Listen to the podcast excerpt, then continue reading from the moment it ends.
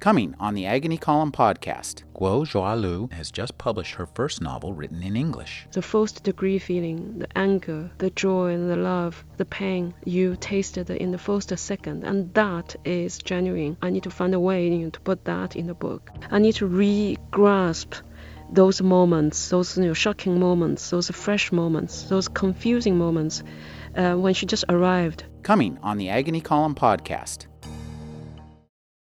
You're listening to Rick Kleffel, the Agony Column podcast. You can find additional reviews, interviews, print interviews, and book commentary five days a week at trashotron.com slash agony. Misunderstanding. Fail to understand properly. That's how all start. From a misunderstanding. When you say guest, I think you meaning I can stay in your house. A week later, I move out from my Chinese landlord. Guo Xiaolu is a filmmaker and writer who was born in a southern province of China. After graduating from the Beijing Film Academy, she wrote books published in China. Since 2002, she's been dividing her time between London and Beijing. Her award winning film documentaries include The Concrete Revolution. Her first feature film, How Is Your Fish Today, was screened at Sundance and won the Grand Jury Prize at the 2007 International Women's Film Festival. A concise Chinese English dictionary for lovers, shortlisted for the 2007 Orange Prize, is her third novel and her first novel written in English. Thank you for joining me, Xiaolu. Hello. This is a fascinating novel, and one of the, its great appeal is its setup. You, you've set this up with very short chapters that mirror a dictionary. Tell us a little bit about why you did that. Well, the idea is to write a novel with each new term the character learned. So it's like a dictionary. So I think each section should combine with a story, but the meaning of that term, that vocabulary. So that demands the whole form has to be, it's like a song or a music. You know, it's, it's a device. So the, the rhythm it has to be like that, little short section, like vocabulary. One thing that, that I really liked in this novel was the, the shifting way uh, the shifting language of, of, the, of the narrator, uh, it, it gets better and better. And what this does is put language itself as at the center of the novel, in, and to a certain extent, as a plot point. What made you decide to make language part of the plot of your novel? The central characters, uh, one is Chinese, quite naive Chinese young woman, and another one is is kind of tired from Western civilization, a kind of hippie character from England. I think in front of this relationship, you see the cultural difference. But I think I need to find a way, you know, a device to talk about this difference of their background. So the language is, is the first thing I need to sort out. So the man speak English, the woman speak Chinese, oh, old Chinese kind of English. And behind that is each other's history and their understanding of their own culture and the other culture for me, the language is first thing, and the language is the central character between the man and woman, and the language actually is the first character for the whole book. So it's so in a way, I think they they have fight. These two characters have fight because the, the understanding of each other's cultures. But I would say, you know, the the language itself is a war, is a battle between them, and it's identity battle between them it's interesting the way the language defines each character and fascinating choice that you made to leave the main male character nameless and leave the main female character Zhuang essentially nameless through most of the narrative, which is telling in a novel about language that the main characters don't really have names. Mm, I think if I could, if I if I could do another draft, I would take out the Z as a name. I would, uh, you know, the whole novel should be she and him, but it's a technical thing for a writer, you know, how you need to call your character for, for technical reason in, in a book, especially in the dialogue and in, in the narration. Um, but I think the reason I want to kind of make them almost nameless, anonymous, because I think actually they are one person. They represent a person's two two side and two personality. Um, I think that sometimes they exchange their identity during the book, in the middle part of book, the woman learned so many vocabularies in England, so she take over his language. and the man kind of lost his language. So the man became speechless in the, in the later part of the book, and that's my idea. I think it's about how a person trying to gain that language to express themselves, also at the same time losing, losing their uh, language ability or losing the ability to express to the society. This book is is quite a bit about art as well. Your main male character is an artist, and, and he has an interesting approach to his art. He makes what what the the woman calls ugly art.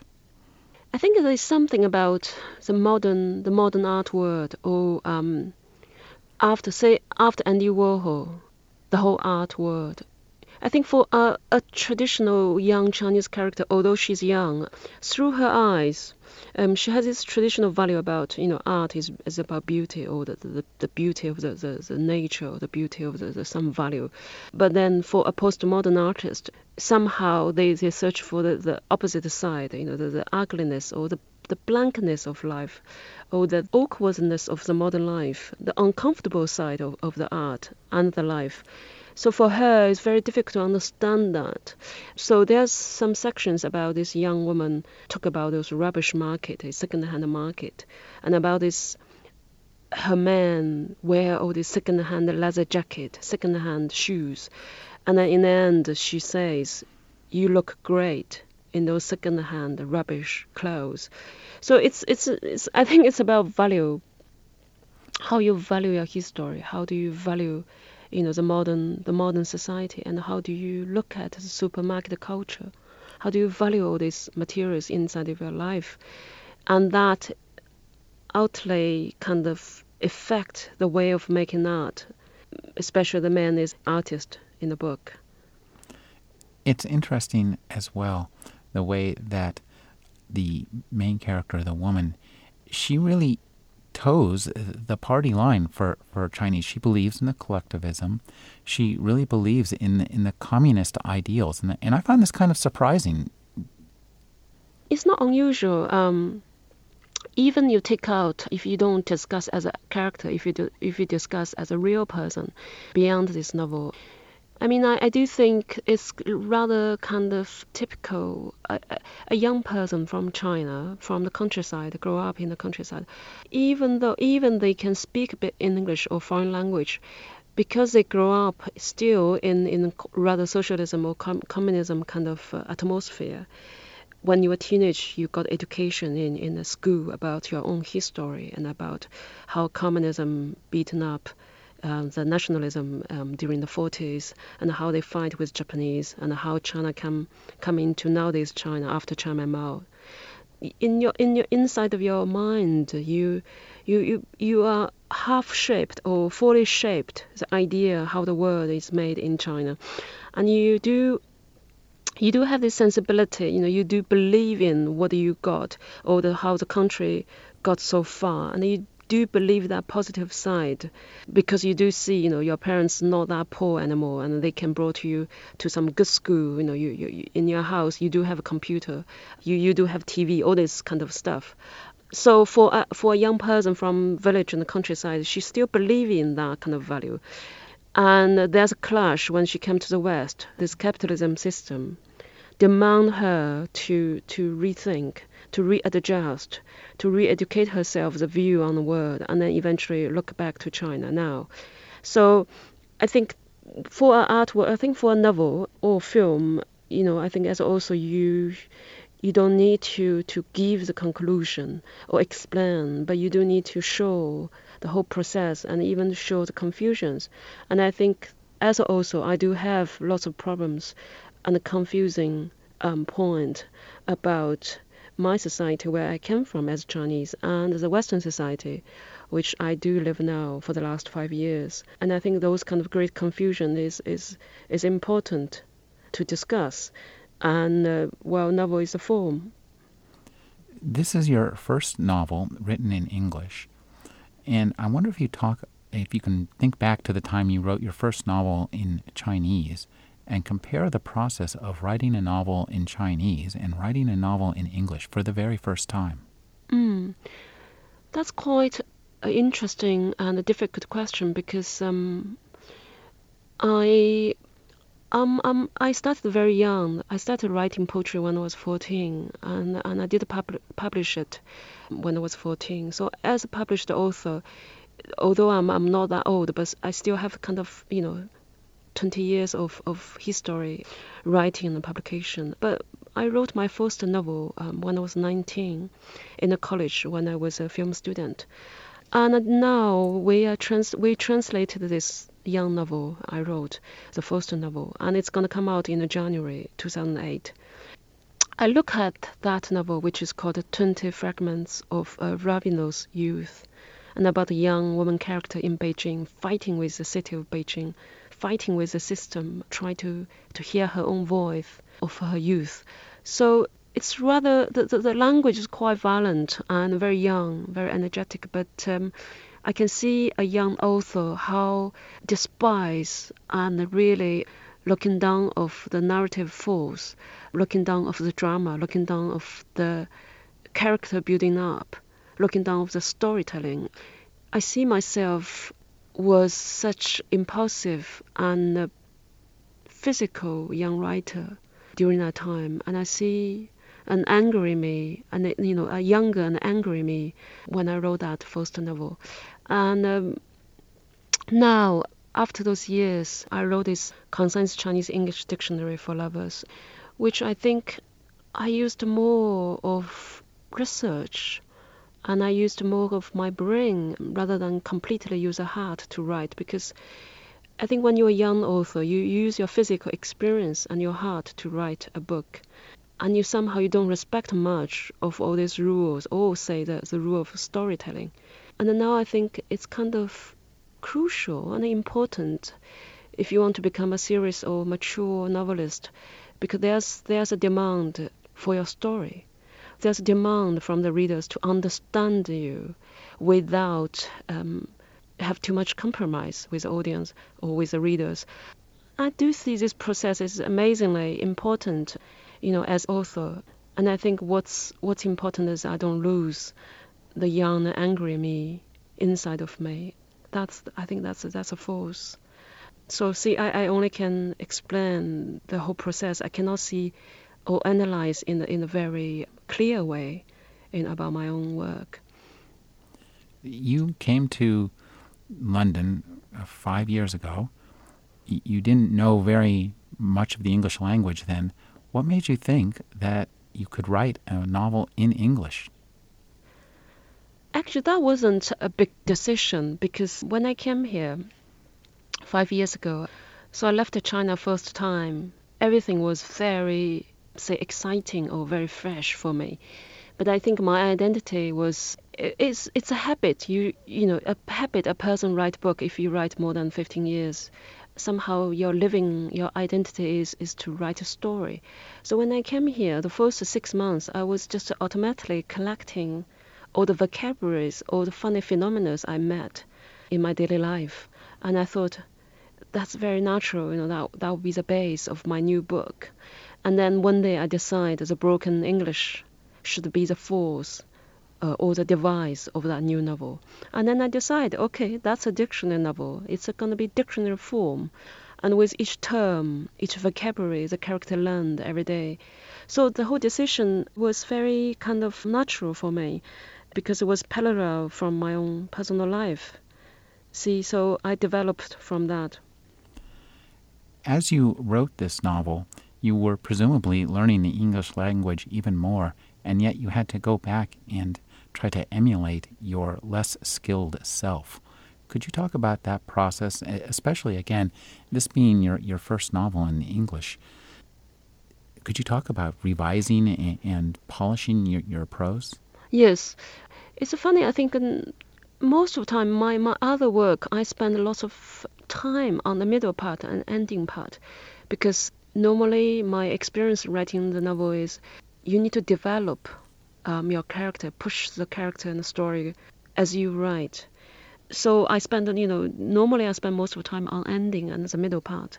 But with this novel, I think I'm, I spend most of my time polishing the beginning bit, because as my English goes along, my character become mature and which is very parallel, comfortable you know, during my writing because as my days in England moves, I understand more and more what I'm doing and what I'm writing. But then eventually I need to go back to the younger her, the younger character when she just arrived. I need to re-grasp those moments, those you know, shocking moments, those fresh moments, those confusing moments uh, when she just arrived. So I need to search back her first reaction, which was messed up in, in me because because you do grow older and you, you kind of you kind of forget those first feeling and impression. So I spent kind of like another year just rewrite the first part of the novel, you know, say like the first 20, 20 pages to set up the broken English in a certain way. Say, you know, I decided to use the present tense, but by adding ing in a sentence. Because for a Chinese person, we don't have clear tense in the Chinese sentence. So everything we speak in the present tense. When we want to speak the past or the future, we will, we need to add the time first in front of the sentence. So we need to say last year in the evening, nine o'clock, I ate something. But we don't have verb change. You know, we don't have this kind of change of the same word. So what I what I need to to, to do during writing is I need to find the broken English has its own system, which is Chinese system, but being expressed in the English. So I did is I use ing and I use present tense, but I need to make them more understandable or very simple, very sharp, short sentences. And as the novel goes along, from the middle part of the novel, the sentence grow much more complex, and the tense you know, gains the tense start to have a past tense and the future tense, and also the character understand use use I or me, the difference of between I and me, and the difference between um, say um, she does, I do, this kind of different verb change. So see that that that's a big job actually for me to do um, since I'm a beginner for the language, and I guess you know that um, you do need to pay great attention on linguistic side rather than the storytelling side. So for me, it's a wonderful experience, you know, how to to pay attention on both sides as a writer, and I do. I think I learned um, so much about writing a novel one thing that fascinates me is the difference at, at, the very core between the Chinese language and the English language. Chinese language, as I understand it, and I may, maybe you can correct me here, is a series of is there are thousands and thousands of, of characters that essentially are equivalent to whole words of English. In English, we have 26 characters that mean nothing by themselves and are grouped together in words. So the, the process of composition must be very, very different. Mm. I think because when you write a Chinese character, um, you can picturize that object you are writing. You know, if you write about moon, if you write down a word moon, in Chinese is yue, and then you see the moon, the shape in your writing, and then I think that shapes Chinese sensibility, which somehow during the you know very imaginative or picturized a kind of personality sometimes it's it's quite difficult. You if you try to express something in in English, you need to be very sharp to find the words and and the the, the, the feeling to represent that kind of very obscure emotion you try to represent. But in Chinese language, they it's it's it's both same times very obscure, but also very detailed with the writing. So I think that's that's a difficulty for me um, to write with a new language, especially in, in this English language. I do find it's it's it, complete different brain, and in a way I need to kind of wash out the Chinese sensibility by by replacing the whole English sensibility to, and then I can go back to my Chinese sensibility to re- revise that novel. So now I'm going to very um, abstract discussion again. One thing that's interesting is the way that language is our way of defining ourselves, and this is the novel where that's again it's a plot point, and, and it's fascinating to watch this happen. And there's some really great portions where at one point uh, the character makes kind of a joke about my English patient. And we know when she makes this little joke aside that that represents a quantum leap in her understanding of language and also in her understanding of herself as a person. Because a- after this, she says, Is this how English people speak? I must be English now. Mm. Um, I think it's kind of two things. Perhaps one is cultural reference. Another thing is to use those kind of cultural reference or cultural symbols to to identify your life or identify what kind of life or what kind of country you are living as a foreigner. So English patient is is cultural reference and it's a symbol. Say if I write free word, that's cultural reference. For Chinese, when you study free word, that two vocabulary, you don't know actually it's something to do with communism or American thoughts about communism. But but when you study more of free word in, in, in the middle of the context, then you understand that that links to communism, all those ideas. But it's, it's unspoken, you know, you, you, you, you cannot speak about that. And it, but it will be very rich in the in the novel and you without you discussing it. And I, I discovered that so I used those I choose those terms like dilemma or free word or discord. Those kind of symbolic word to represent as a naive character she is slightly or subtly being watched or being you know media influenced. And those vocabulary actually much uh, contains a conspiracy behind those character uh, behind those vocabularies. And there's a big kind of social issue behind those words she's learning. And again i have to use those cultural symbols and a reference to push the novel go ahead actually part of the, the Chinese culture, at least as we're told in the novel, is a, a self censorship and self censorship.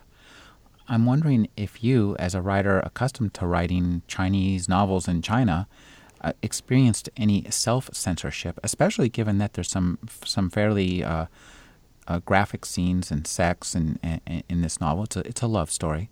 Could you mm. talk a little bit about encountering a censorship in yourself and maybe outside of yourself?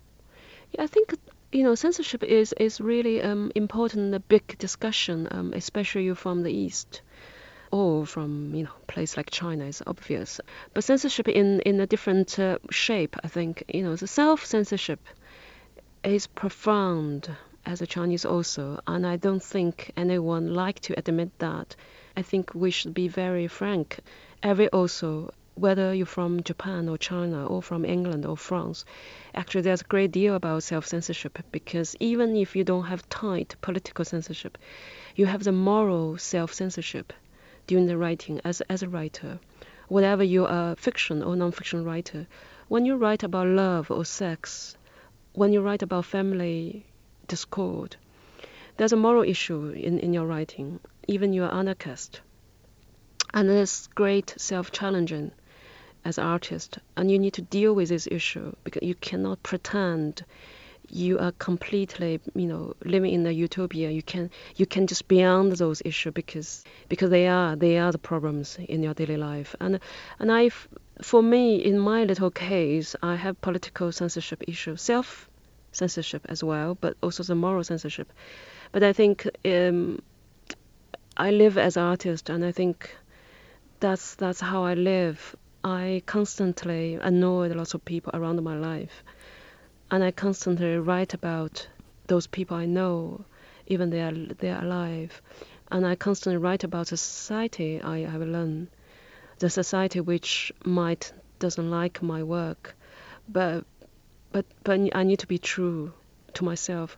So now I'm I'm going big, but I want to say in this book, there's a great kind of uh, amount about sex, and the young character try to discover her sexuality, and somehow try to release her suppression from her education and her past in China, and that's that's very important for the character, as important as her language development, uh, her discovery towards the world, um, and the love. I think they're equally important, the sexual bit. Um, so um, when I when I wrote this, somehow I do write beyond the censorship issue because I decided those self discovery on sex, on love, on language is, is a major issue for this book, then I have to be bold, to be brave, you know, to, to, to write about it. And the things there in the front of the book. Uh, so, so the whole writing is very much, I would say, very much natural, as if I'm writing a diary. And I do face, I do face those moral issues during the writing, but really I don't really give a, a big deal about it. Eventually, I live as a writer, really. There's some, as this character, as her sexuality awakens, there's some really kind of surprising scenes. And, and I'm thinking of the scene where she goes to a peep show. Could you talk about writing that and, and including that sort of scene, which is it's interesting because our, inclination to of is to to see these things as somewhat sordid and and, and distressing. Yet for her, it, it is truly an awakening, and, and, you cast it in a very interesting light. Well, I think first I need to um, shape an innocent character. A character cannot define the industry sex and the natural sex. And again it's very funny you know how do you define sex? It has to be in the in the content. But the industry sex which i described in the book is is beep show um, sex.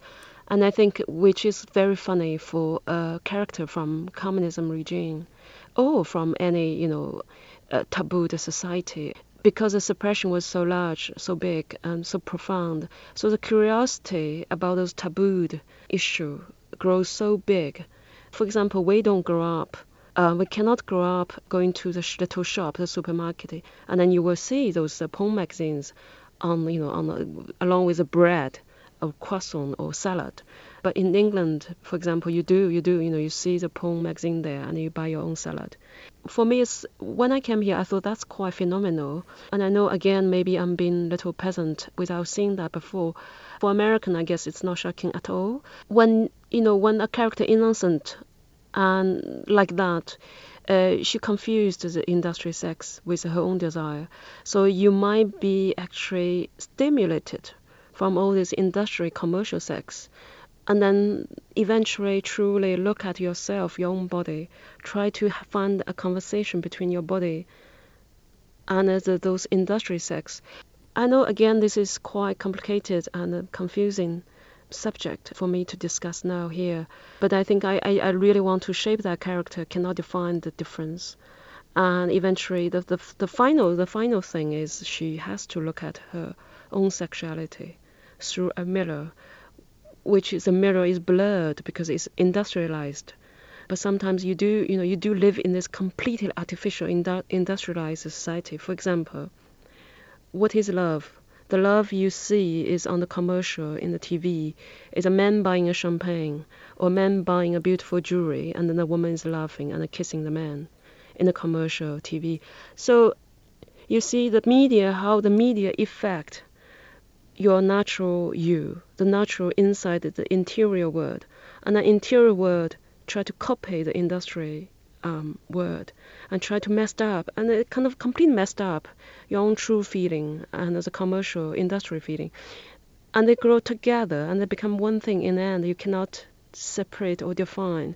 So i did the effort. I made effort. Let the character going through those those process and eventually looking back herself there's a scene in here where she gets an abortion and i understand that they didn't want to run that in the U.S. edition. No, um, now it's it's there. It's there. It's there. Mm. But they but uh, they originally thought that they, when they didn't want it. Mm. Um, yeah, but it's there. you know what I mean. This is the triumph of the writer. I think it's crucial for the book, though. Oh yes. Um, I think youth, you do need to pay the price for the youth and for searching of the youth, which is absurd and cruel, you know, for a young person. Um, when you talk about the youth, how youth is exciting and sexy and fresh and beautiful, and you do see the same time, you know, those those dark story behind the youth, the the, the, the, the early age abortion, oh, the early age pregnant, oh, all those kind of dark story behind those kind of sexy, fresh youth, and I think they they existed completely um, the same time. So any young person, they they paid great price for searching their youth, I think, and I think you know, for example, the abortion bit, um, it's very um, representative for that character. This novel is, by definition, to a certain extent, a, a travelogue because the main character is in a foreign country, and, and she then goes on a, a, a trip through through Europe. One thing you do throughout this book, and I think it's really fascinating, is you marry language and landscape. Talk about why you join those two and how you join those two. Mm. First thing, well, the, the, most important thing for a writer is language. And then on the second degree, you will say, okay, which language you use, um, your your local dialect language, or the national language, or English language, or Chinese language, um, and then where the story is set. Um, or for other writers, they might think, okay, who is our character? But in my case, it doesn't matter who is a character. What matters is which landscape that person would live, which cafe that person will drink. And then the story comes after that. That's how the way I wrote, if I um, I'm not typical at all. But so all my writing, all my novel was done um, in a particular landscape. For example, my early novel called The Village of Stone, the whole idea is to write a, a cruel, a cold, a violent um, little village, a little fishing village, and then there there's a young girl growing up there, trying to find her her existence in this kind of big typhoon in the seaside little village. So with this dictionary novel, the English landscape in England, or rather say the London London landscape, the social landscape of London, it's it's it's central point. And, and I need to write about Hackney Road in London, in East London. I need to write about Soho in London. And I need to be very precise to write which cafe they drink, which restaurant they go. Um, and I also need to write about the, the, the crowds, the weather in England, and the comparison the weather and the clouds in Wales. Uh, perhaps you know for American or Chinese there might be the same weather, the same crowds, but but I need to be very very specific about that, and then the character would live in a specific way or being suppressed by that weather or landscape, or or being influenced by the green garden everywhere in the English countryside. I think landscape give you the I think taste is a too little word. Um, give you the strength, the force, the reason to write a novel.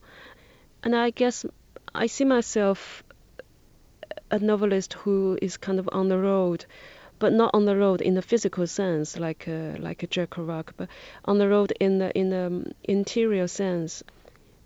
I think when you live in China or when you live in in San Francisco or when you live in London, the culture come to, to get you, to grab you, and make you have ideas or, or you've been stimulated by that specific landscape and culture, and then your character gains specific voice and a, and a shape and wears specific clothes in that landscape. So that that's really um, the way I write and also the way I make film, I think. One one thing that interested me in this book was the the poetry. Uh, there's a, a, part where uh, your character is reading Walt Whitman, uh, a poem that challenges many English majors, and, and she gets it intuitively. And, and, as readers, we understand why she gets it intuitively. Um, well, that I cannot say it. I cannot answer it mechanically because it depends. You know what kind of writer you you are or what kind of writing you aim and I think that's really in, inside of me my goal. You know, I think if I if I can choose, I prefer to be a poet than a novelist or than a filmmaker. But then you grow more ambitious. You want to tell a more complex story. Then I become a novelist. But inside of me, you know, if I could live, I, I think it's a wonderful life. You just write poetry, and poetry demands something like five lines or 20 lines, and each line, like, you know, something like 10 words or five words, and you've done the job. And it's very, um, it's less physical and more interior. And then you look at the clouds, you look at the world, you look at the people's face, and you write very few words. And that's a perfect existence, existence as a writer. But now I think so I have this sensibility. I want, you know, I, I want write my book as a poem, as a poetry, whether they are novel or, or, or they're film. But then, in this chaotic society, in these days, a writer become much more journalistic, like you know, kind of more journalism involved because you you've been banned every day by this big news about war, you know, about whatever about whatever kind of injustice or all, all this tragedy, daily tragedy you heard from the media, newspaper, or the, the inner tragedy you face about your, your daily existence, and then you you grow much more angry, or or your inside of you grow much noisier than you are. So you try to find a form, you know. For in my case, it's documentary or novel to to write a great deal about what's going on inside your heart because you confront this chaotic society. So I think poetry is not satisfying um, in some way, um, in my case, because I have ambitious ones to, to, to portray a, a more kind of complex or complete uh, word um, I want to do. But, you know, you talk about poetry and poetic language, that's really, I guess, you know, a writer's style, a writer um, try to go. But on the other hand, I do enjoy lots of kind of very kind of blank, very simple writing, you know, from other authors. For example, I like to read these kind of detective novels from this Belgium um, French language writer um, Georges Simenon. I mean, in his writing, you know, I wouldn't say so poetic, but it's wonderfully simple. Um, you can understand, you know, in one night you can finish a book and I love that directness um, and the simpleness and the, the, the, the, plots he tried to deliver. So um, we will see. Maybe one day I'm going to write a very simple detective novel. Let's wait. One thing that uh, distinguishes this novel is the sense of humor. Uh, and there's a difference between the Chinese sense of humor and the, you know, Western sense of humor. I wonder if you could talk about writing a your first novel in English and trying to determine and detect what precisely is humorous in this culture and what is humorous in the culture you come from. For me, I think humor is uh, somehow a civilization, a civilized concept. When the peasants talking about all these funny things, somehow they use jokes, and they do. You know, they, you can say they have a humor sensibility, but but that's that's how I see the difference between joke and humor. Um, and with humor, you need to detach yourself from the subject, so you can joke about your your failed sex from last night, and for me that's humor. And a joke is something you don't detach much. You're very emotionally involved. So that's why I think in this book I try to kind of imitate the English humor or I try to understand the English humor, you know, how it works, which is so famous for for everyone to uh, as a foreigner. Um, and I do find, you know, you need to learn how to detach yourself from the things you want to joke about. Um, the culture where I came from, I'm a, I'm a village person um, from a very remote countryside in the south south uh, southeast China. And for us, when we joke about something, um, you are inside of a story and you laugh because the directness, the direct um, absurdity, rather than the, the indirect absurdity. So this is, gets very academic discussion, but um, it's it's quite crucial for me to to use for this novel. I do need to use this Western humor. So when the character make a mistake in this book because her language was so naive, then I need to write about the, the counterpart the Englishman how he understand her language or her joke, and that will become something like humor. So really, I was kind of trying to find out a way to to to write that humor, you know, in the book. And I, well, I received some emails from the readers, and they said it's a very funny book. Um, and I always wonder um, quietly, is that a real humor or it's a joke? It's a, it's all you know all they are kind of as a form of a joke, and they become quite funny. So you know um, it's it's difficult to define, but who want to define? You know, for the God's sake, um, as long as they are funny, anyway. You're a filmmaker and a writer as well. Presumably, the writing informs the filmmaking because you generally want to write a film before you go out and film it. Does the filmmaking ever inform the writing? Um, not on the writings, not literally. Um, I think, and you know, I think a person should be very clear. Film is is a visual narrative. Um, although you know it, it demands literature, uh, music, and sound, everything. But again, it's it's independent form. It's called cinema art.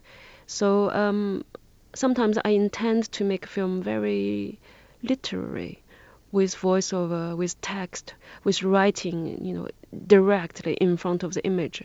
So recently, I'm doing a film with lots of text inside of the film, which makes the film look like a novel like a book. For some sophisticated cinema filmmaker, they will think that's too literature. But again, you know, who who is a boss uh, for cinema? I think no one. And I think what is genuine is, is you as an author um, try to express your own way through an art form. But I try to really, you know, separate these two things. Um, for example, a concise Chinese English Dictionary for Lovers is being, um, I think we are discussing the, the film rights. Some filmmakers try to make it into film very soon. And I really am happy to completely step back, completely to, to give this you know give this rights to, to the filmmakers and let them to make it. I really don't want to involve in because I, I do think I never think I could make film from my my novels I cannot I cannot see the two things can can do in one go. I guess because I use so much energy on one form. Say, with this novel, I used my four years completely, day and night, four years emotion and energy for the novel form. I cannot picture myself to do film again with different energy, and I think it's something about royalty of, to myself. So I want to keep that pure and royal to my to my four years ago, you know, that energy but in terms of living, you know, as an artist, it's it's I think for me it's quite healthy to do film from time to time, in between the novel writing. I, I think a writer needs to learn things, say real life. Of course, I admire, adore those writers like Argentina writer Borges, who living inside of the library and wrote all her all his books in the library. But uh, I don't think myself is academic writer and I write about real life, and I do need to be soaked in the real life or in the street life in the society. And I found myself kind of, you know, in tune with the society, or I do learn from life. Otherwise, I think that the, the isolation is meaningless. So, so I want to live in the true life, and I think through filmmaking, I do listen and see and confront lots of problems in another form. So I, I need to do both, really this novel it, it is based at least somewhat on your own notes when you first came to London. Tell us a little bit about autobiographical f- fiction and how you turn that into how you turn your life into fiction and why you do that. Mm. Um, I think I was always being interviewed or asked a question how much the book's based on my real life, and uh, which is quite funny question for any author or novelist to answer because somehow I guess it's it's old-fashioned way to question the because in the if in the modern in the modern days you wouldn't question a songwriter, you wouldn't ask Beatles or Leonard Cohen ask them, hey, how much real in your lyrics you sing that song? And I think you know this question being often asked to to the authors. Um, I think people do need to adjust. You know the, the as artist, you, you need to find a way to transform your real life into a form, uh, whether it's very much fiction based or documentary based. Um, and I think a good artist really should. Uh, I think you need to really find a way which is completely different from, from the reality to represent that reality. What I try to do is is beyond my own personal experience as a foreigner in England to collect all the foreigners' experience, or not all, but most foreigners, say from Georgia, from Japan, from Spain, or from American, um, their experience in, in London and their way of reading a foreign culture, their way of understanding a foreign relationship between you know two lovers, to collect all this kind of information and collect their stories and collect their pain and their joy, to to glue or to to cook one character. So that character can have all these all these problems, whether she's Chinese or American. Um, and I think this is the capacity um, I'm learning, and I think which make me a better writer which means I need to be beyond my, my own experience. But on the other hand, I respect much of my own feeling. I trust my own experience more than other people's experience, I have to say, uh, because I know I know how truthful to me, and I think what make the book a genuine book is the author's genuine feeling, um, the the non-comparable. Uh, this is a strange word I invented. The one that the feeling you you are not copying from other person or copy from the media or a TV soap. Um, the genuine feeling, the first degree feeling, the anger, the joy and the love, the pain you tasted in the first second, and that is genuine. And I think I need to find a way you know, to put that in the book. So, so I need to ask my heart from time to time during the research, and in a way that's why I trust my own experience very much for a book. Is there going to be a Chinese edition of a concise Chinese English dictionary for lovers, and will you write it? there will be a Chinese uh, translation, which is absurd idea. Um, there's some Chinese, mainland Chinese publishers approaching me uh, last year and including Taiwan and Hong Kong publisher. They want to translate into Chinese. I think which is the most impossible way to, to do. You know, it's it's really it's about broken English in London, a foreigner. Um, so that's really absurd, but they really insisted want to publish it in the Chinese version. Then I said, okay, you can only publish it if you do bilingual book. So at least, you know, I my reputation as a writer wouldn't be ruined inside of China. Um, so they agree to have left page is English, my original text, and then the right page is um, Chinese text, which I think is very unfair for the translator. You know what I mean? But then again, that's really that's the only way to publish a Chinese version. I cannot see the other way. could you talk a little bit about getting this book published in, in English? Was it was it difficult to approach publishers and say I've haven't even been speaking English for five years. Here's my novel. Please buy it. It's quite difficult, not only because such a weird book based on broken English, but also as as a young author from from faraway country, you know, from China.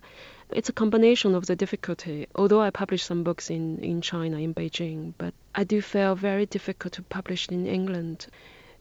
England is a very literature country. They they have great authors and they have their own system to publish their own authors. But English is English. You know, English language is a really dominated language, and there's difficulty for them to see a foreign author try to use their own language, but in such a absurd way. Also, the author is rather young and unknown. Um, but really, I do I did see all these difficulties, but that wasn't my concern during the writing. What really bothers me during my writing was how to represent a foreigner in England and how to how to shape, create that broken English, and what's the balance between a, a, a very um, difficult language um, system in the book towards an understandable language? You know, I, I don't want to make a completely experimental book because I have, I still do have ambitious want to make a storytelling narrative book, uh, because I think it's it's important for me to, to aim. So in a way, I thought experimental novel can be easy, easily done in this book, but uh, it's not enough. I need a narrative. I need this love story. I need this story. I need two solid characters. So that really bothers me. And I thought if I sort out that, then the book should be published. And if they don't want it, then I would say, right, um, then, you know, there's not much wise people um, in the publication, but um, they are well, they did accept after a while. Um, so I feel grateful grateful about it. But again, I want to emphasize it's quite difficult for also try to be experimental, try to invent a new form. The risk is, is you're never gonna be published, or you know your your your your difficult experiment or your your work is gonna be somehow suppressed and I think that's very unfair for lots of young authors and good authors what they try to do. Um, and I think really um, publisher should support that. And in my case, I did been supported, so I, I'm a lucky case. You finished your first novel and published it in in English. You're are you working on a second novel in English, and are you finding it easier? And will you write again in broken English? Um, certainly not again in broken English. I think that's that's once in a lifetime for author in my case because I, it will bore me. You know, it will really make me bored um, if I try the same thing. But um, I'm in the middle of new novel. Yeah, it will be in English. But at the same time, I, I'm constructing something in Chinese too, and I think it all depends. The, the, the location I base, you know, the landscape, where's the landscape, and what the character going to be like. But of course, you know, I, I I'm, I'm keep testing my own capacity and see where it can end. We've been speaking with we've been speaking with Xiaolu Guo. Her new novel is a concise Chinese English dictionary for lovers. Thank you for joining me, Xiaolu. Thank you. You're welcome. You're listening to Rick Kleffel, the Agony Column podcast.